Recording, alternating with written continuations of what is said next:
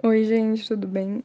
Hoje nesse podcast a gente vai falar um pouco sobre redes sociais, o impacto delas na nossa vida, os certos limites entre público e privado, que muitas pessoas não sabem, e também sobre questão do hate, talvez causado por essa falta de noção do limite entre público e privado, mas um hate desnecessário também e que pode acabar mexendo com os emocionais das pessoas.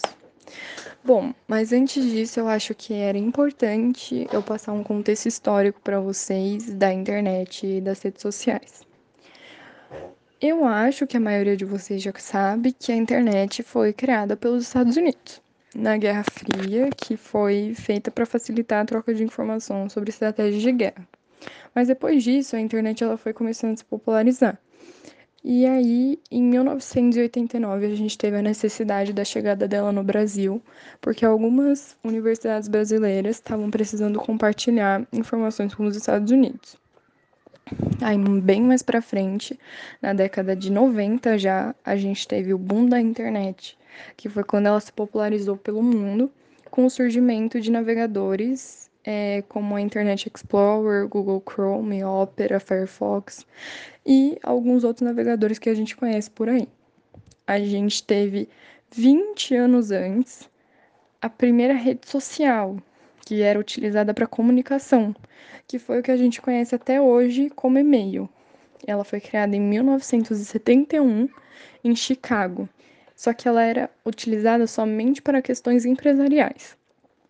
E naquele boom da internet que eu falei para vocês, na década de 90, em 1996, a gente teve é, a criação do ICQ, que foi apelidado de vovô do WhatsApp, porque era um programa onde as pessoas podiam se encontrar e conversar através das salas de bate-papo que eram disponibilizadas nesse programa. Então, pessoal, agora a gente vai falar um pouco sobre as redes sociais em si e essa coisa do público do privado e também sobre as opiniões que circulam sempre na internet, tá bom? Então, atualmente se torna óbvio a conclusão de que a tecnologia e as redes sociais se fazem presente cotidianamente na vida de milhares de pessoas. E com certeza a gente pode afirmar de que as redes nos trouxeram novos horizontes relacionados à comunicação e à exposição de acontecimentos em tempo real.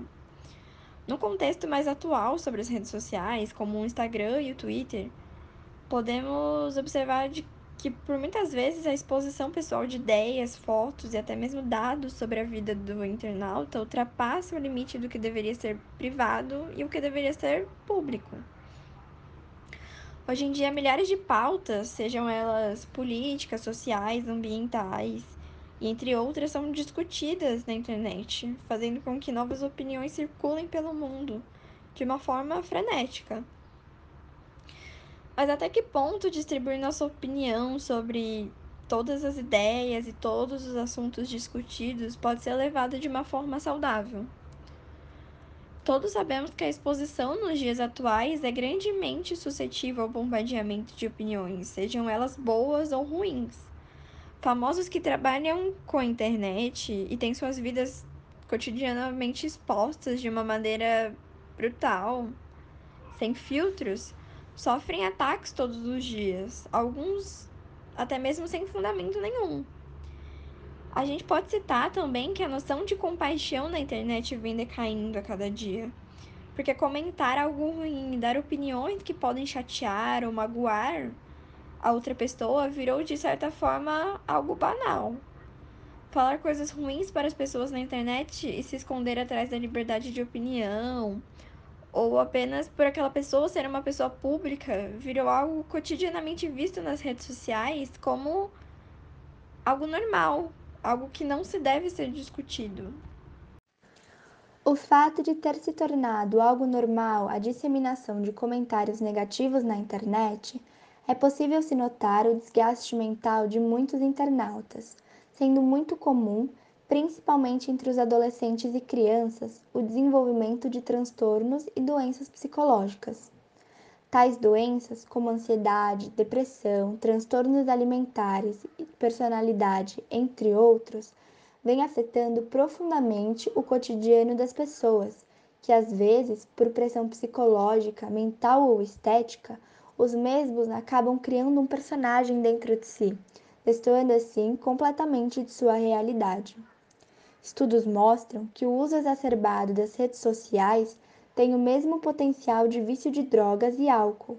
Com isso, tendo a relação de causa e consequência, o fato das pessoas estarem mais vulneráveis devido à pandemia ajudou muito num grande desenvolvimento das doenças, pois a utilização desses recursos se tornaram tamanha que isso passou a influenciar nas relações fora das redes. Portanto, além de ser preciso que indivíduos os quais veem situações de, abre aspas, cyberbullying, fecha aspas, se pronunciem a respeito, é necessário também a conscientização das pessoas no que diz respeito ao próximo. Ter empatia e compaixão para com o outro é essencial para que vivamos em uma boa sociedade.